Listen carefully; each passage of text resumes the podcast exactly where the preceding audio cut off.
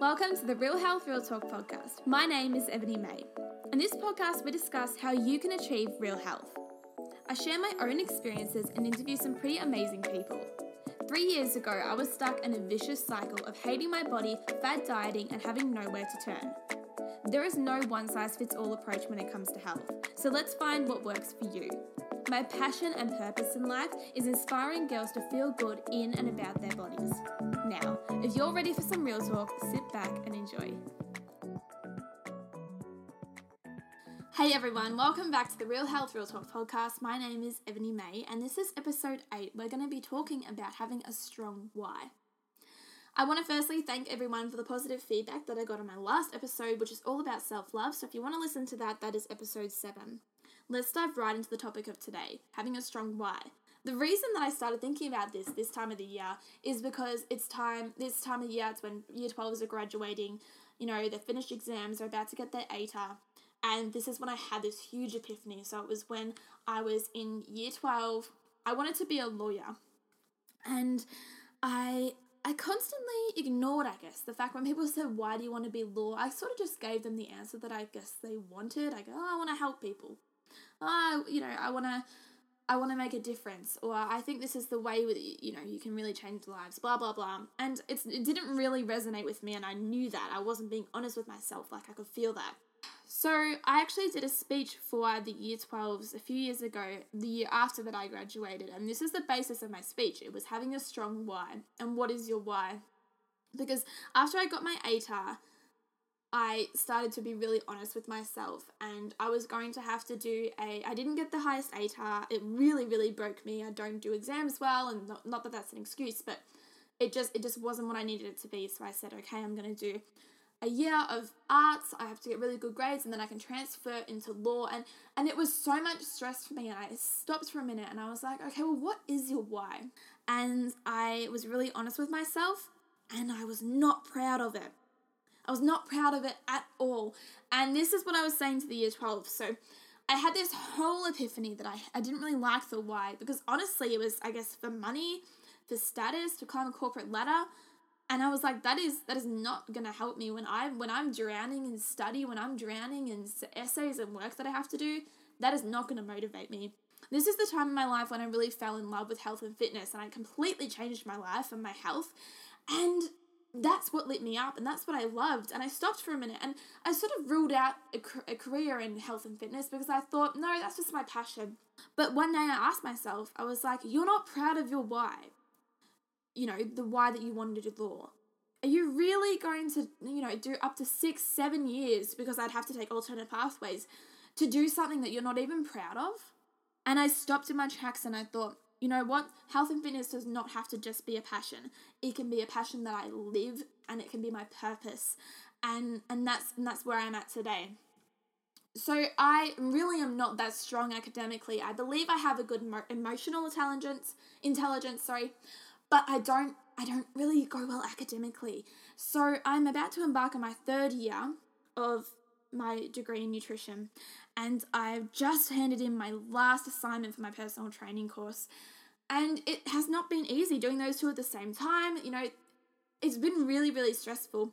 But I've been able to come back and like center myself and try to de stress. And I've said to myself, remember your why.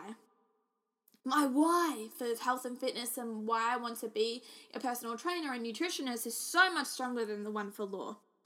So when people ask me why now, I say that health and fitness, nutrition, moving my body is what is what took me from a place where I wasn't happy in myself to a place where I was happy with myself and that changed my life. And I want to do that for other people. I want to help girls and women feel good in and about their bodies. And when I come home from a bad day at uni, or when I'm really stressed about getting an assignment done, and I think, oh my god, literally, I just want to defer, I want to do something else, I stop and I remind myself of that, and there's no way, there's not one time that that has failed me. There's not one time over the two years that I've been doing nutrition or the year that I've been doing personal training that I've that it hasn't been strong enough. And that's what it's all about. Once you find that path and once you find that why, you will succeed. So let's talk about it in a um, in a health and fitness sort of sense. Um, the first thing I say to my girls when we're doing wellness coaching together is, "What is your why?" And sometimes they give me some surfer level stuff. They say, um, you know, oh, I just want to look great. And I think, okay, give me a little more. Give me a little more. And we go deep and we really, really dive into all these other elements and things that they didn't even know they were feeling because that's what's going to drive them. It's not easy to, to change your whole lifestyle, and sometimes it's the last thing you want to do. If it's 5 a.m. and you've got to work from 7 till 6 p.m. that night, you can only fit in a workout at 5 a.m. It's not easy. Do you think it's easy to get up, especially if it's cold, and get your workout gear on and then, you know, get into it? No. So if your why isn't strong enough, if your why isn't strong enough for the why you want to stay in bed, then you just won't do it. So some people they they just think that like health and fitness isn't for them. But I think I think that having a healthy lifestyle is for everybody. It's just that not everybody realizes their why.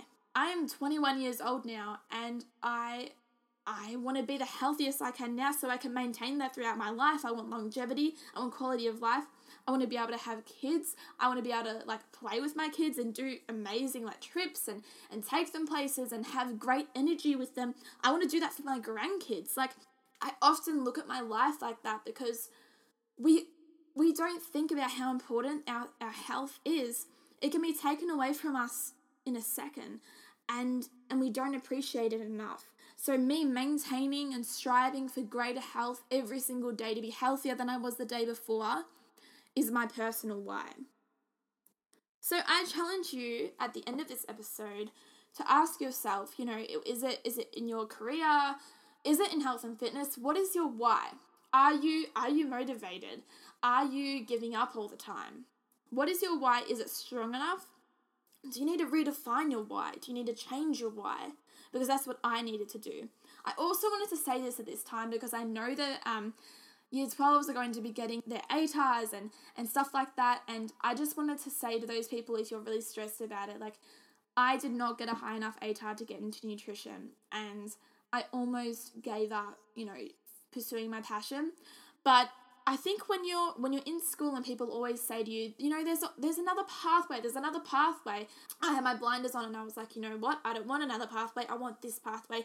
There is always another way to get what you want and don't ever settle don't ever don't ever give up and, and literally shoot for the stars in terms of what you're going to be doing because if you've got a dream and you've got a passion that you want to pursue the world will be a better place when you're pursuing your passion because when people pursue their passions they're happy and the more people that are happy, the more people who are going to be kind, and it's just going to be a better place in the world. So do not ever give up on your passions.